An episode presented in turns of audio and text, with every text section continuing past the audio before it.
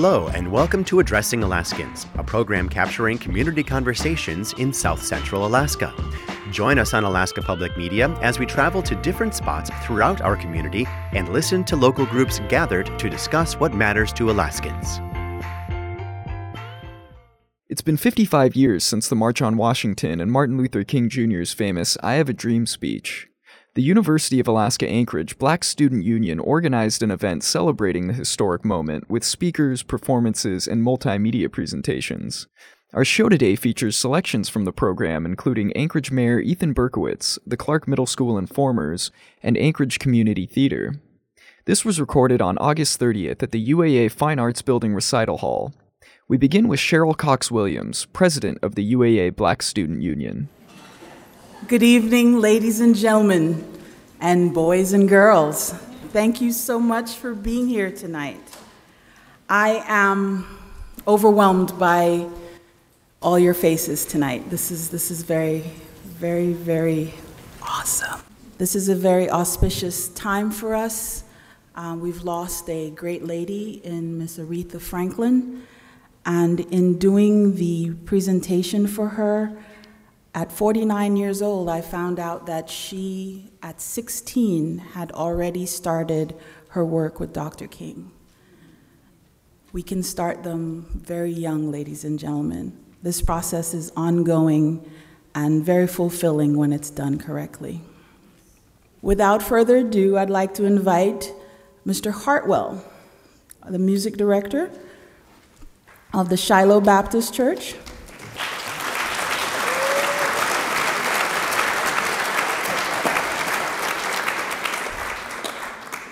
He'll be doing the national anthem for us.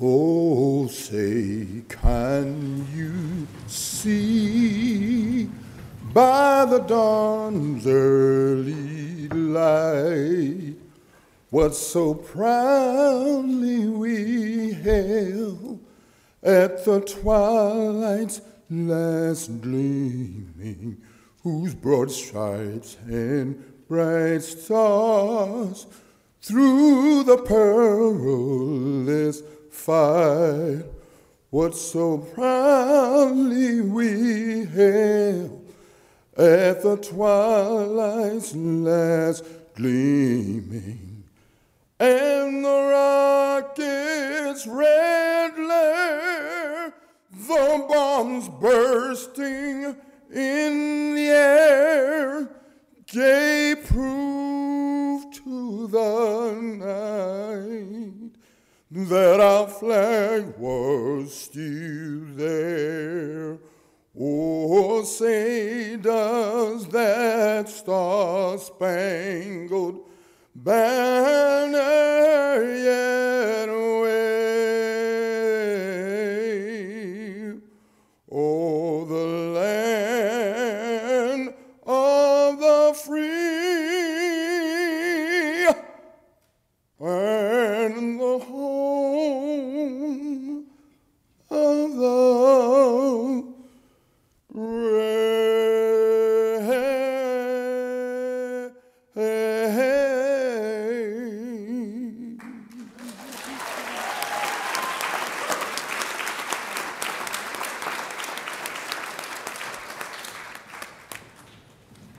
are inclined to bow your heads, if you'd like to take a moment of silence, I will present our invocation for tonight. Our kind and heavenly Father, we thank Thee for the opportunity to be here together as friends and family, for us to join together our hands and our hearts to be a team that does your work in drawing this community closer together. Bless those that have had hands in this event, and bless those that have come to support us. And we say these things in the name of Jesus Christ. Amen. My name is Cheryl Cox Williams. I am your University of Alaska Anchorage president of the Black Student Union.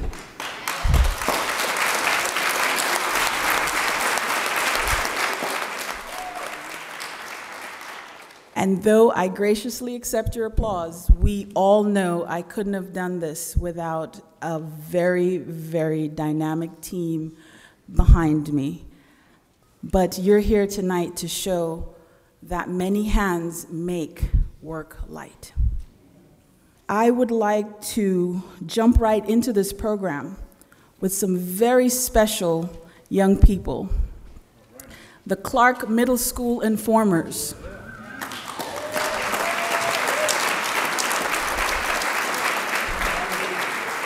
These young people took one and a half week to get ready to be here with us, getting their warning shot during the summer.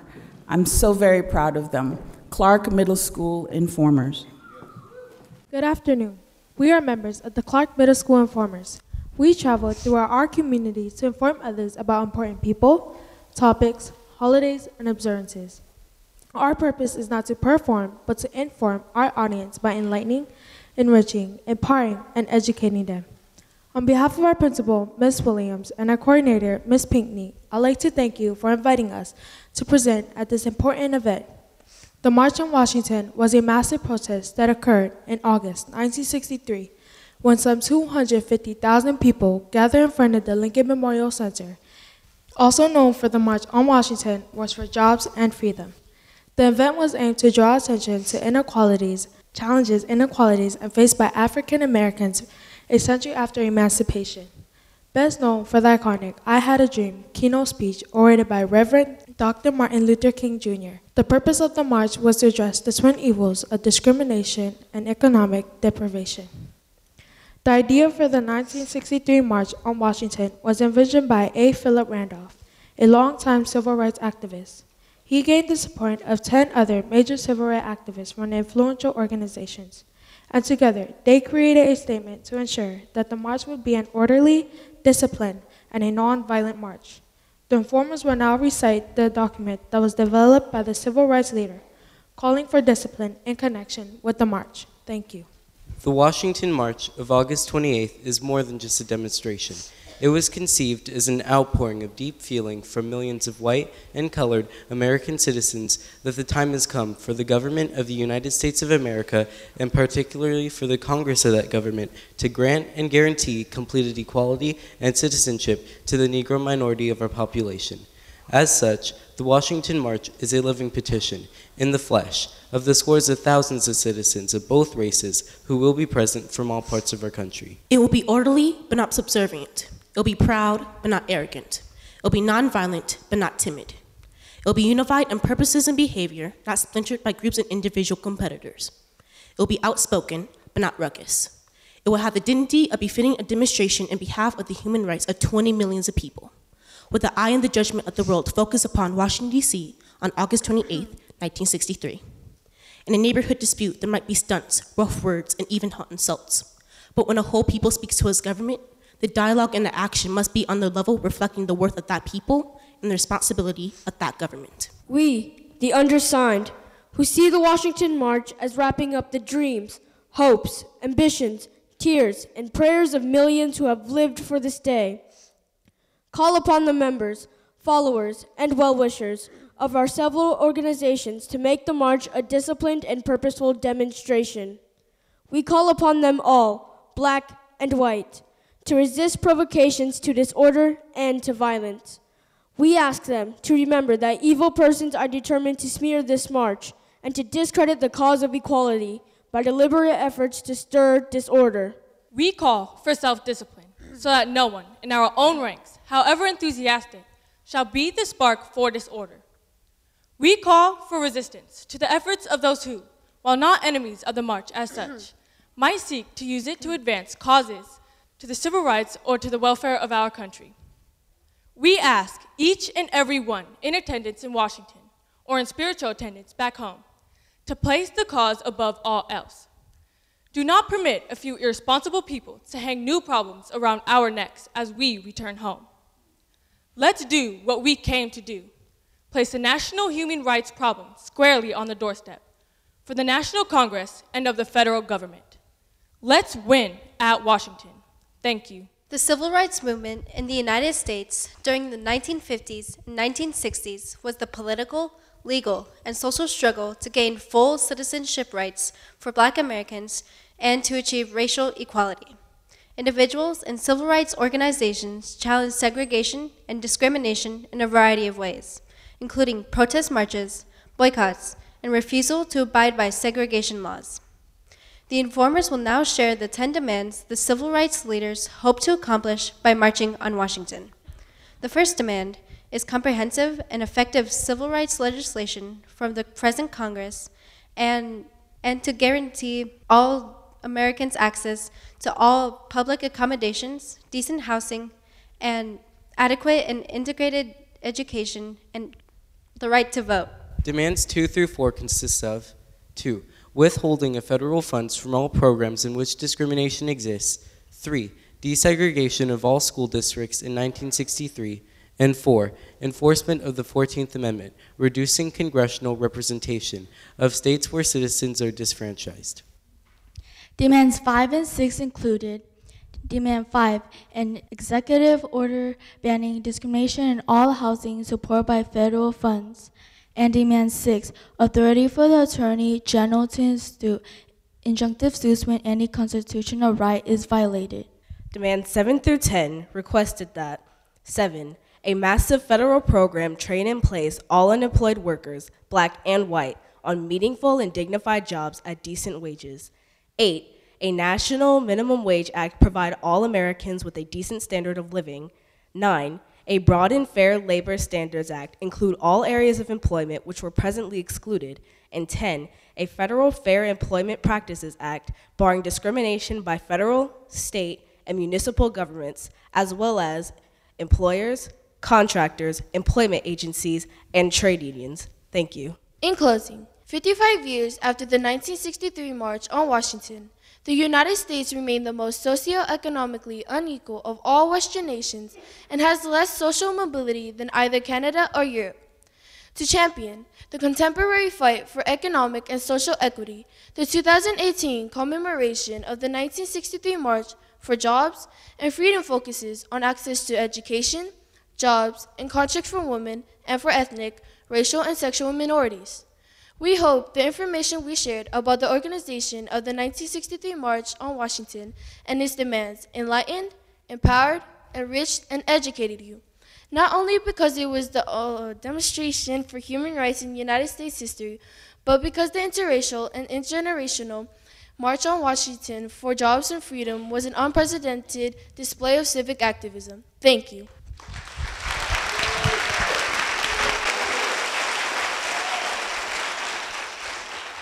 Without further ado, a gentleman who doesn't need an introduction, so I won't give one. The mayor of our great city, Mr. Ethan Berkowitz.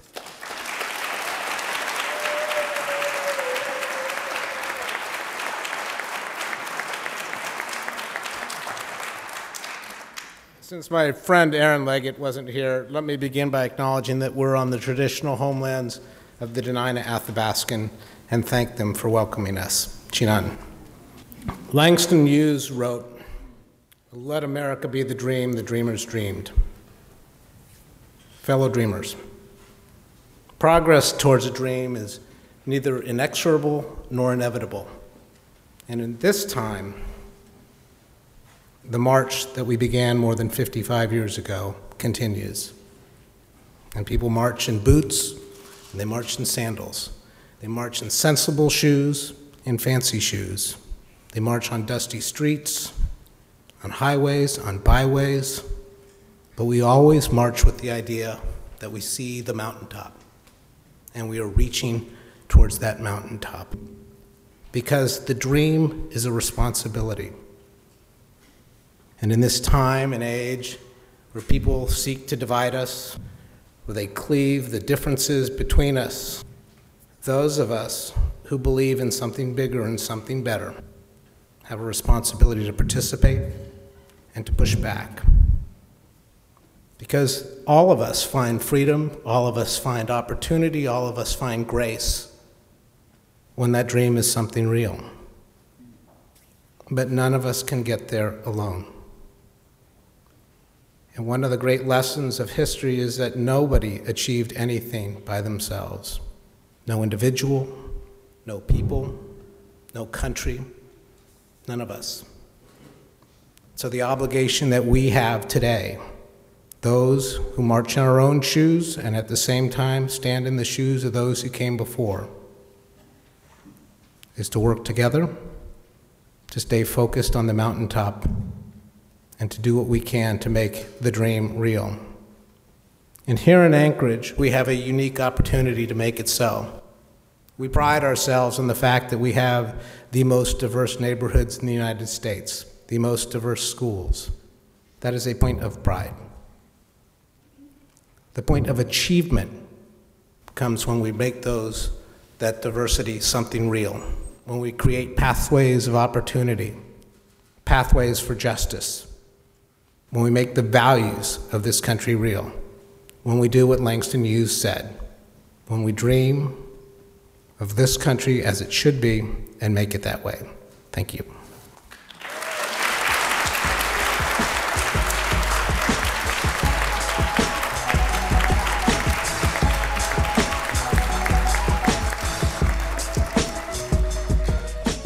You're listening to Addressing Alaskans on KSKA Anchorage. That was Anchorage Mayor Ethan Berkowitz speaking at an event celebrating the 55th anniversary of the March on Washington. The event was hosted by the UAA Black Student Union.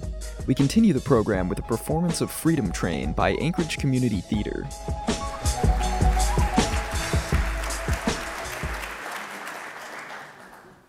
Okay, now, we're all gathered here today, and we're going to say the freedom train is coming. Mm-hmm. We're going to say it loud, uh-huh. and we're going to say it clear. Yes. Mm-hmm. You see, Governor Barnett, Phillips, they will hear it all over the state of Mississippi saying, the freedom train is coming. Uh-huh. Right. Yes. So we're going to say it again and we're going to sing it. We're going to sing it beautifully. We're going to sing it clearly. Mm-hmm. And we're going to sing it together. Mm-hmm. Right. right. So let's go one more time. All right. Tis that freedom train a coming, coming, coming. Tis that freedom train a coming, coming, tis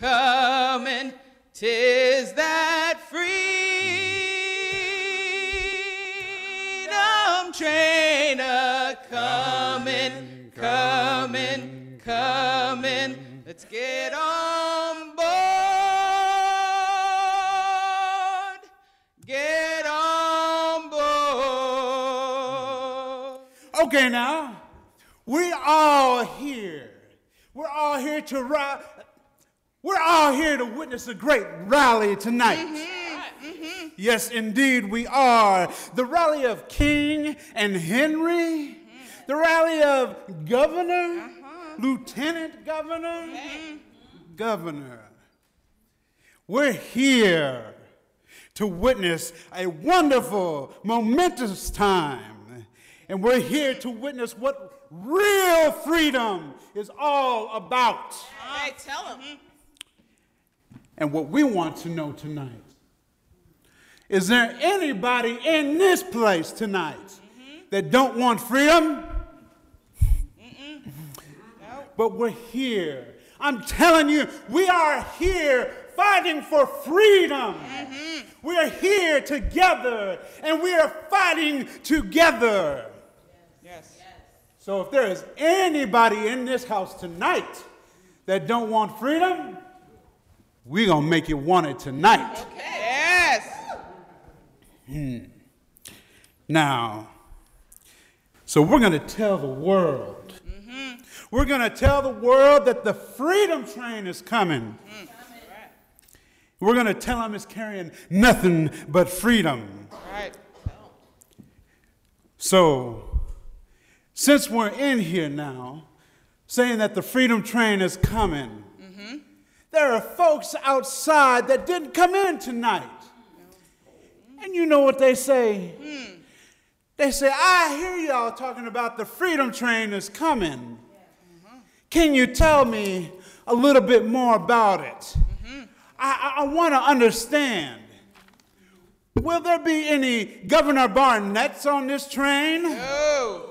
Will there be any Phillips on this train? No. Will there be any Johnsons on this train? No. No. No, no, there will be no segregation on this train. There will be no segregation, nothing but freedom on this train. Mm-hmm. So we're going to tell them, and we're going to tell them loud that the freedom train is mm-hmm. coming mm-hmm. and is carrying nothing but freedom.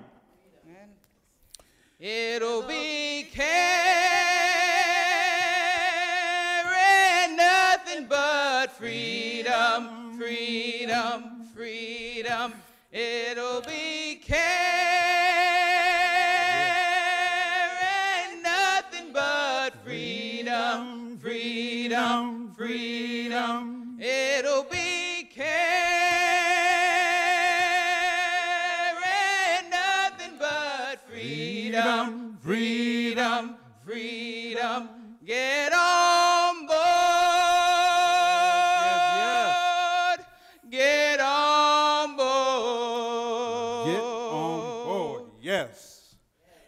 Now we told them, we told them the freedom train is coming and it's carrying nothing but freedom.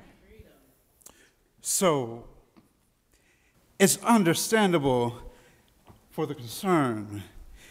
We have people saying, I, I know that I didn't cash in my freedom ballot like I should have done. What can I do? I, they say, they say, is there room on this train for me? Yes. Can I, can I carry my sister with me? Mm-hmm. Can I carry my daughter with me? Mm-hmm. My brother, my mother, my uncles, my mm-hmm. cousins. I want to carry everybody on the train with me.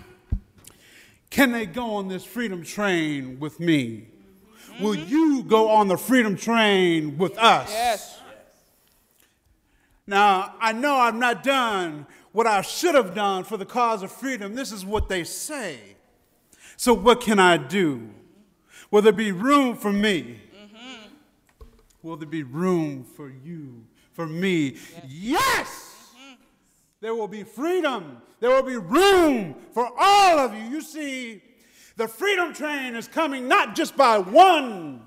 Right. The freedom train will be coming by the thousands. Thousands. Mm. So you must understand tonight that you do not have to worry. Because the freedom train is coming by the thousands. Till there be many by the thousands, thousands, thousands, till there be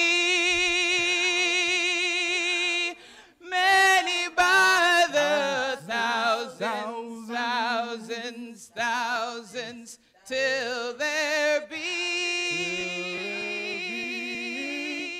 many by the thousands, thousands, thousands. Let's get on board. Get on board. Will you get on board with us tonight?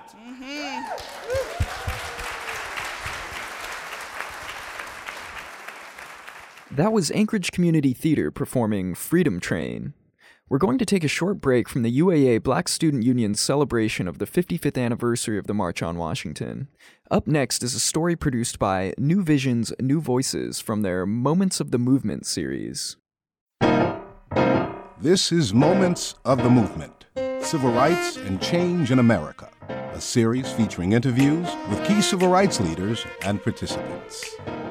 The civil rights movement is sometimes portrayed as the courageous efforts of individual men and women whose bigger than life heroism transformed American society. Two sisters from Mississippi, Dorie Ann and Joyce Ann Ladner, worked to prepare for the March on Washington in 1963. They realized there was a far reach of supporters for the movement, from the unnamed everyday person to internationally renowned entertainers. These 19 and 20 year old sisters also realized that the constant emphasis on big name civil rights icons was leading them to become ambivalent towards some of these civil rights leaders. One leader in particular. I had a pass, a stage pass, because I was on the staff.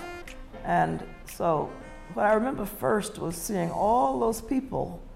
It was an incredible sight. It was a 19 year old from Mississippi who had never seen huge numbers. In fact, no one on that platform had seen numbers like that before. But I remember seeing people coming and coming and coming, and they just kept coming. And then I saw the people on stage, and I think I might have been impressed by some of them, but I think probably most by Josephine Baker. Um, then seeing Mahalia Jackson and hearing her sing. I remember seeing Marlon Brando, and I, I got to kind of chills when I saw him and Josephine Baker, and I was thinking more than anything else that our support really ran deep, you know. Of course, I remember King's speech, but we had an ambivalent relationship with King as well. We referred to him as DeLawd, D E L A W D, like the Lord, you know, and, and everybody's looking up to him when in fact SNCC people went into the most dangerous areas like Albany and places and we called it breaking an area. Know, staying there under the toughest conditions until you finally have a breakthrough with the local community. When they begin to let you stay with them, they come out to the meetings and they start getting involved and organizing as well. And then it builds up to a crisis stage, and that's when King would come in, we felt. And so we had an ambivalent relationship with him. We respected him, of course, but it wasn't all, oh, this is a fantastic man, and this great speech he gave. Because we couldn't for long, because we were right back in that same tough environment. Three weeks later, we got on a bus and rode to the funeral of the three little girls who had been murdered. So I always saw that as okay, back in your face, you had your big march, but we're back in control, you know, the white racists. So we didn't have time to savor things, the march or anything else. Oral histories were conducted by the Southern Oral History Program in the Center for the Study of the American South at the University of North Carolina at Chapel Hill on behalf of the Smithsonian National Museum of African American History and Culture and the Library of Congress, with support from the Corporation for Public Broadcasting, online at newvisionsnewvoices.org.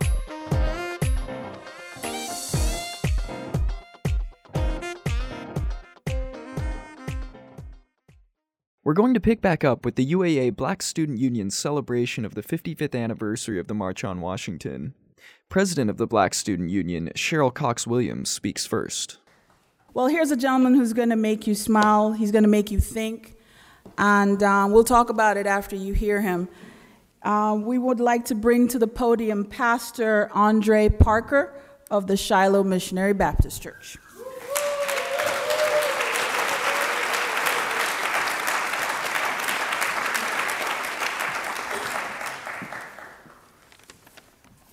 Don't know if I'm going to make you smile, but you will talk about it after. Thank you uh, for the staff for inviting me to share on this evening. Uh, when our country was suffering uh, from great injustice and the streets were filled with extreme hatred and violence, August 28, 1963, gathered some 250,000 people. And when invited to the podium, uh, Dr. Martin Luther King stated these words This has been one of the great days of America. And I think this march will go down in history as the greatest, if not the greatest, demonstration of freedom and human dignity ever held in the United States. These words still reign true today as we celebrate and remember that historic event. The extreme courage and dedication it took for men and women of all races to fight for a dream is indescribable. Thus, the March on Washington for jobs and freedom should be a great motivator for us now. Today, our nation is still plagued with discrimination, sexism, racism, violence, injustice, and to even speak of a peaceful world to some is inconceivable. There are continued challenges and inequalities ahead of us. Generations after us will have to deal with what we don't handle now. And as we celebrate and remember on this 55th anniversary of the March on Washington, it is essential to remember the message and keep dreaming. Keep dreaming for equality in our criminal justice system. Keep dreaming that the disproportionate incarceration rate of minorities would diminish. Keep dreaming. Keep dreaming for poverty abatement for all people. Keep dreaming for economic justice for all people. Keep dreaming. Keep dreaming to remove the barriers that hinder quality health care with sustainability for all people. Keep dreaming. Keep dreaming for racial equality and non discrimination. Keep dreaming to end gerrymandering. Keep dreaming, I tell you. Keep dreaming that our nation would turn back to the foundation of establishing justice, ensuring domestic equality, providing for the common defense, promoting the general welfare, and securing the blessings of liberty for ourselves and the posterity. Keep dreaming to build a stronger, harmonious, unified, healthier, and nonviolent democracy. I close with these words. All of us have a part in the matter. And Dr. Benjamin E. Mays made a statement. He was a Baptist minister, civil rights leader, president of Morehouse College in 63. Said every man and woman is born into the world to do something unique and something distinctive. And if you don't do it, it won't get done.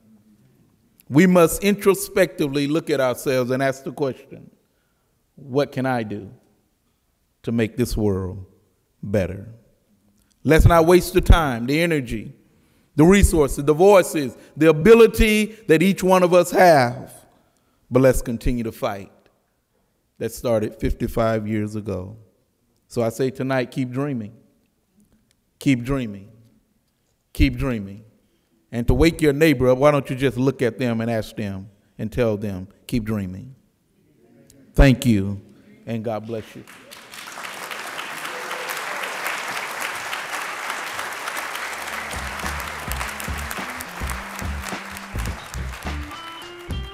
You're listening to Addressing Alaskans on KSKA Anchorage. Today we're featuring selections from the University of Alaska Anchorage Black Student Union's celebration of the 55th anniversary of the March on Washington.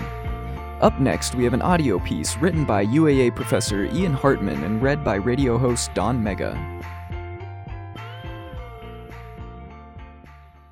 On August 28, 1963, Martin Luther King Jr. approached the Lincoln Memorial and gave one of the most inspirational speeches in American history. It was a typical hot and sticky day in the nation's capital. Over 250,000 people took part in a rally known as the March on Washington for jobs and freedom men, women, and children, black and white, old and young had gathered from around the country. Some had taken days to arrive by bus along hostile terrain in the American South. Other speakers from the day's events included A. Philip Randolph and Walter Reuther, two legendary labor leaders who spoke on behalf of working men and women. Both explained that all work was dignified and that no one should go without three square meals and a roof over their head. The words of those who demand a living wage, workplace representation, and access to health care for all very much echo the precise arguments of Reuther and Randolph. NAACP President Roy Wilkins and Representative representative from King's Southern Christian Leadership Conference and the Congress of Racial Equality spoke as well. Men, such as the future Georgia Congressman John Lewis, gave impassioned pleas for racial justice. Looking back on remarks, one sees a who's who of civil rights icons and activists. It was indeed a high watermark in the nation's ongoing struggle to achieve equality for all.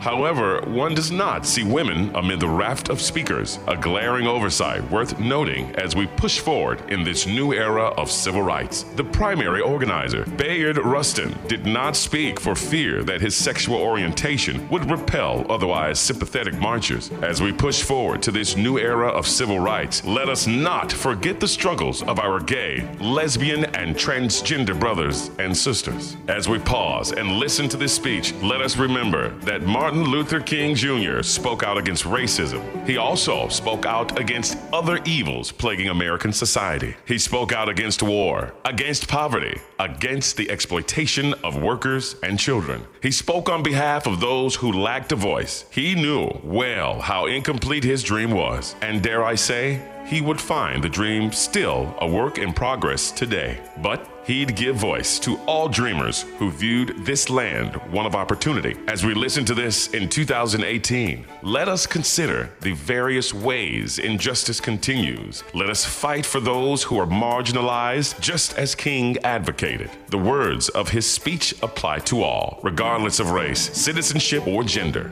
our sexuality, or age. Let the dream move us to action in a world where some of our leaders fail to even speak basic truth on a daily basis. Let us now listen to some of the truest words ever uttered. Let us build a better world in the image of these words spoken by Martin Luther King 55 years ago. Let us keep the dream alive. Thank you.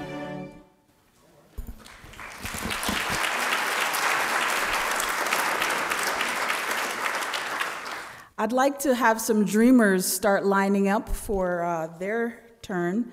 Um, Mr. Niall Morris, Miss Leslie Pedgren, if you can all start lining up over here. Your papers have a number on the bottom.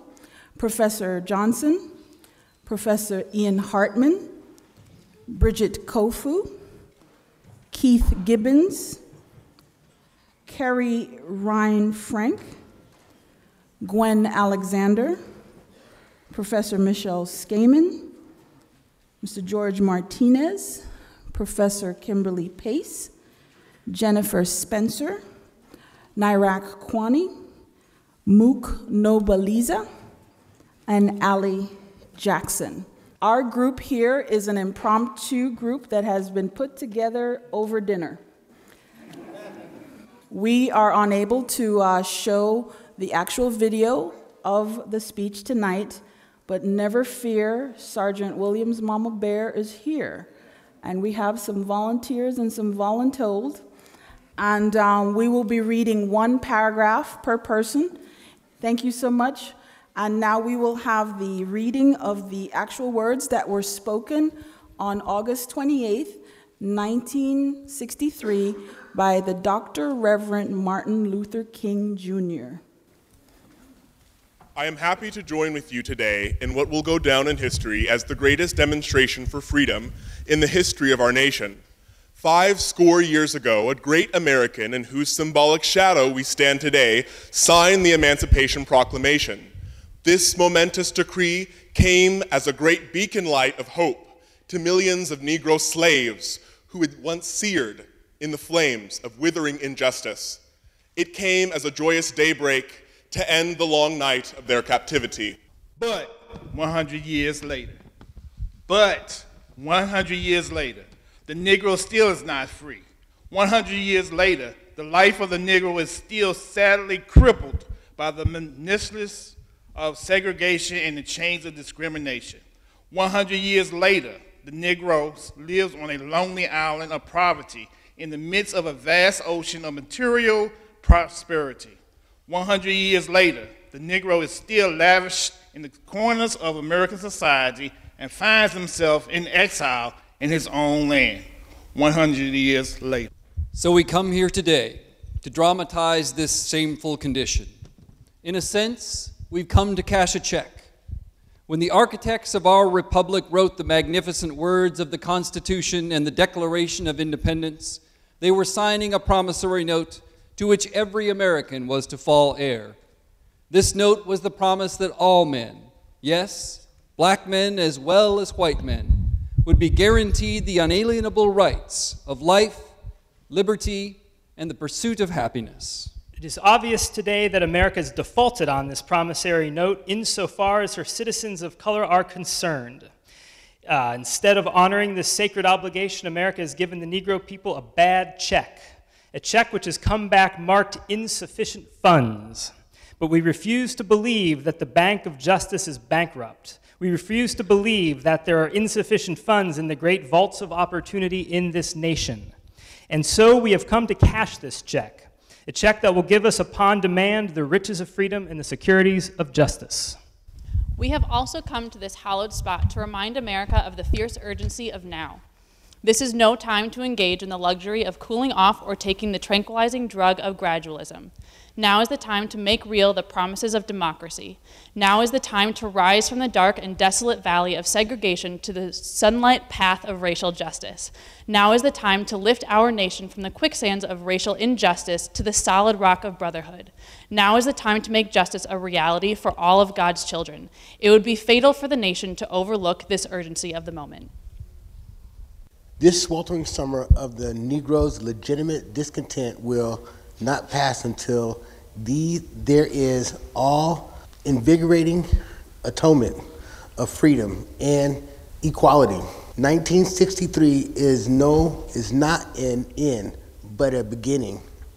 And these those who hope that the Negro needed to blow off steam and will not be content will have a rude awakening if the nation returns to business as, as usual. There will be neither rest nor tranquility in America until the Negro is granted his, civil, his citizenship rights. The whirlwinds of the revolt will continue to shake the foundations of our nation until the bright day of our justice emerges.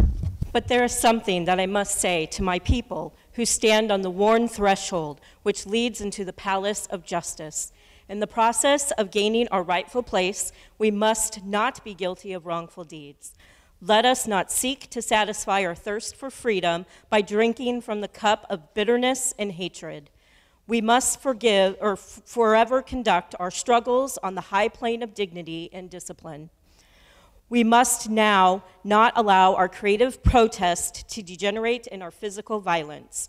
Again and again, we must rise to the majestic heights of meeting physical force with soul force. The marvelous new militancy which has engulfed the Negro community must not lead us to distrust of all white people. For many of our white brothers, as evidenced by their presence here today, have come to realize that their destiny is tied up with our destiny. And they have come to realize that their freedom is inextricably bound to our freedom. We cannot walk alone. And as we walk, we must make the pledge that we shall always march ahead. We cannot turn back. There are those that are asking the devotees of the civil rights, when will you be satisfied? We can never be satisfied as long as the Negro is a victim of the unspeakable horrors of police brutality. We can never be satisfied as long as our bodies, heavy with fatigue of travel, cannot gain lodging in the motels of the highways and the hotels of the cities. We cannot be satisfied as long as the Negro's basic mobility is from a smaller ghetto into a larger one. We can never be satisfied as long as our children are stripped of their selfhood and robbed their dignity by signs stating, for whites only. We cannot be satisfied as long as a Negro in Mississippi cannot vote. And the Negro in New York believes he has nothing for which to vote for. No, no, we are not satisfied, and we will not be satisfied until justice rolls down like the waters and righteousness like a mighty stream. I am not unmindful that some of you have come here out of great trials and tribulations. Some of you have come fresh from narrow jail cells. Some of you have come from areas where your quest for freedom left you battered by the storms of persecution and staggered by the winds of po- police brutality. You have been the veterans of creative suffering. Continue to work with the faith that unearned suffering is redemptive. Go back to Mississippi. Go back to Alabama. Go back to South Carolina. Go back to Georgia. Go back to Louisiana. Go back to the slums and ghettos of our northern cities, knowing that somehow this situation can and will be changed. Let us not wallow in the valley of despair. I say to you today, my friends, so even though we face the difficulties of today and tomorrow, I still have a dream. It is a dream deeply rooted in the American dream. I have a dream that one day this nation will rise up and live out the true meaning of its creed. We hold these truths to be self evident that all men are created equal. I have a dream that one day on the red hills of Georgia, sons of former slaves and sons of former slave owners will be able to sit down together at the table of brotherhood. I have a dream that one day, even in the state of Mississippi, a state sweltering with the heat of injustice, sweltering with the heat of oppression, will be transformed into an oasis of freedom and justice. I have a dream that my four little children will one day live in a nation where they will not be judged by the color of their skin, but by the content of their character. I have a dream that one day down in Alabama, with its vicious racists and its governor having his lips dripping with the words of interposition and nullification, one day right there in Alabama, little black girls and little black boys will be able to join hands with little white boys and little white girls as sisters and brothers. I have a dream today. I have a dream that one day every valley shall be exalted, and every hill and mountain shall be made low. The rough places will be plain, and the crooked places will be made straight. And the glory of the Lord shall be revealed, and all flesh shall, shall see it together. This is our hope. This is the faith that I go back to the south with. With this faith, we will be able to hew out of the mountain of despair a stone of hope. With this faith, we will be able to transform the jangling discords of our nation into a beautiful symphony of brotherhood. With this faith, we will be able to work together, to pray together, to struggle together, to go to jail together, to stand up for freedom together, knowing that we will be free one day. And this will be the day. This will be the day when all of God's children will be able to sing with new meaning. My country, tis of thee, sweet land of liberty, of thee I sing, land where my father died, land of the pilgrim's pride, from every mountainside, let freedom ring. And if America is to be great nation, is to be a great nation, this will become true. So let freedom ring from the prodigious hilltops of New Hampshire. Let freedom ring from the mighty mountains of New York. Let freedom ring from the heightening Alleghenies of Pennsylvania. Let freedom ring from the snow-capped Rockies of Colorado. Let freedom ring from the curviest slopes of California. But not only that, let freedom ring from the Stone Mountain of Georgia. Let freedom ring from the Lookout Mountain of Tennessee. Let freedom ring from every hill and molehill of Mississippi. From every mountainside, let freedom ring.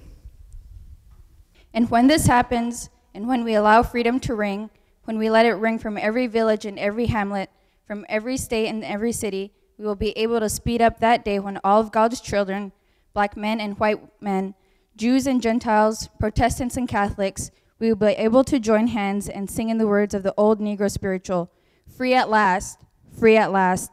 Thank God Almighty, we are free at last.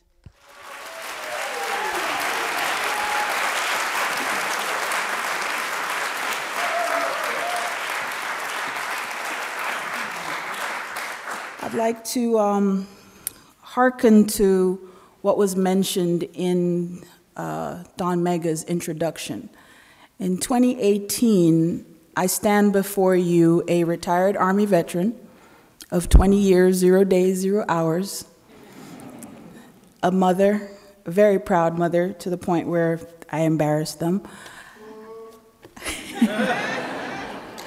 In attendance tonight, I would like to tell my progeny, my daughter, Raquel, a nursing student here in a sophomore year. My son, Mark Anthony Cox, who is uh, a recipient of your ROTC scholarship after serving two years active duty, and his wife, uh, Jessica Cox, who is also a recipient of one of your associate's degrees in business and the only working member of the family. we are UAA. We are what Dr. King was dreaming about. My grandchildren, no pressure, no pressure, are going to have the unique opportunity of being Yupik, Mexican, Jamaican, and Black American. What world will welcome them? What will their professors be like? What will they be taught? What will they be allowed to express? I too have a dream that we can really see black boys and black girls hold hands with white boys and white girls in a cooperative, collaborative way, similar to the way this program was put together. If you can imagine that anthropology talked to history and talked to journalism, and then the dean of students showed up, this was a dream come true. But I don't want it to be, I warmed the seats at the Fine Arts Building. These are the things that come to mind. The Black Student Union has been here for years. And like it was mentioned to me before, there'll be a time where it's just going gangbusters, and then it's gonna go back off. Is black trending right now? Is, is that why you're here? This is not necessarily about black. We have co opted the, the poster child of what is happening in the world. And if we should ask the international students, the Latin students, to join us, there will be very little that you're going to be able to tell that's different about us. We're all very passionate. We don't want to disenfranchise, disenfranchise anyone in this quest for diversity. Where there's anger, there's probably frustration. Where there's frustration, there's probably some questions that you want to ask. But for my professors who are here right now, that has watched this 49 year old struggle with this return to education, I thank you for your patience. But what I do today, I do for my progeny. If I say I'm going to do something, if it takes me 30 years to be a senior, I'm still going to do it. If we're going to do this 55 years later and we haven't moved the needle very far, don't model it for your coworkers, model it for your family. Start at home.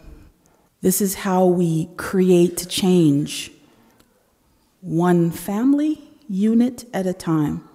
Whatever way your unit looks, you know that you're family. Thanks for listening to Addressing Alaskans on KSKA Anchorage. You just heard selections from the University of Alaska Anchorage Black Student Union's celebration of the 55th anniversary of the March on Washington. The event was hosted by President of the Black Student Union, Cheryl Cox Williams, and was recorded on August 30th at the UAA Fine Arts Building Recital Hall. If you missed part of this show or would like to hear more, head to alaskapublic.org and visit the Addressing Alaskans page. For KSKA, I'm Ammon Swenson. Addressing Alaskans is a production of Alaska Public Media, which is solely responsible for its content. Theme music is by Patrick Lee. The views expressed are those of the hosts and participants and do not reflect KSKA or its underwriters. To let us know about an upcoming community event that you would like to hear on Addressing Alaskans, just go to our website at alaskapublic.org and click on Contact Us at the bottom of the page. Learn more about addressing Alaskans and listen online at alaskapublic.org.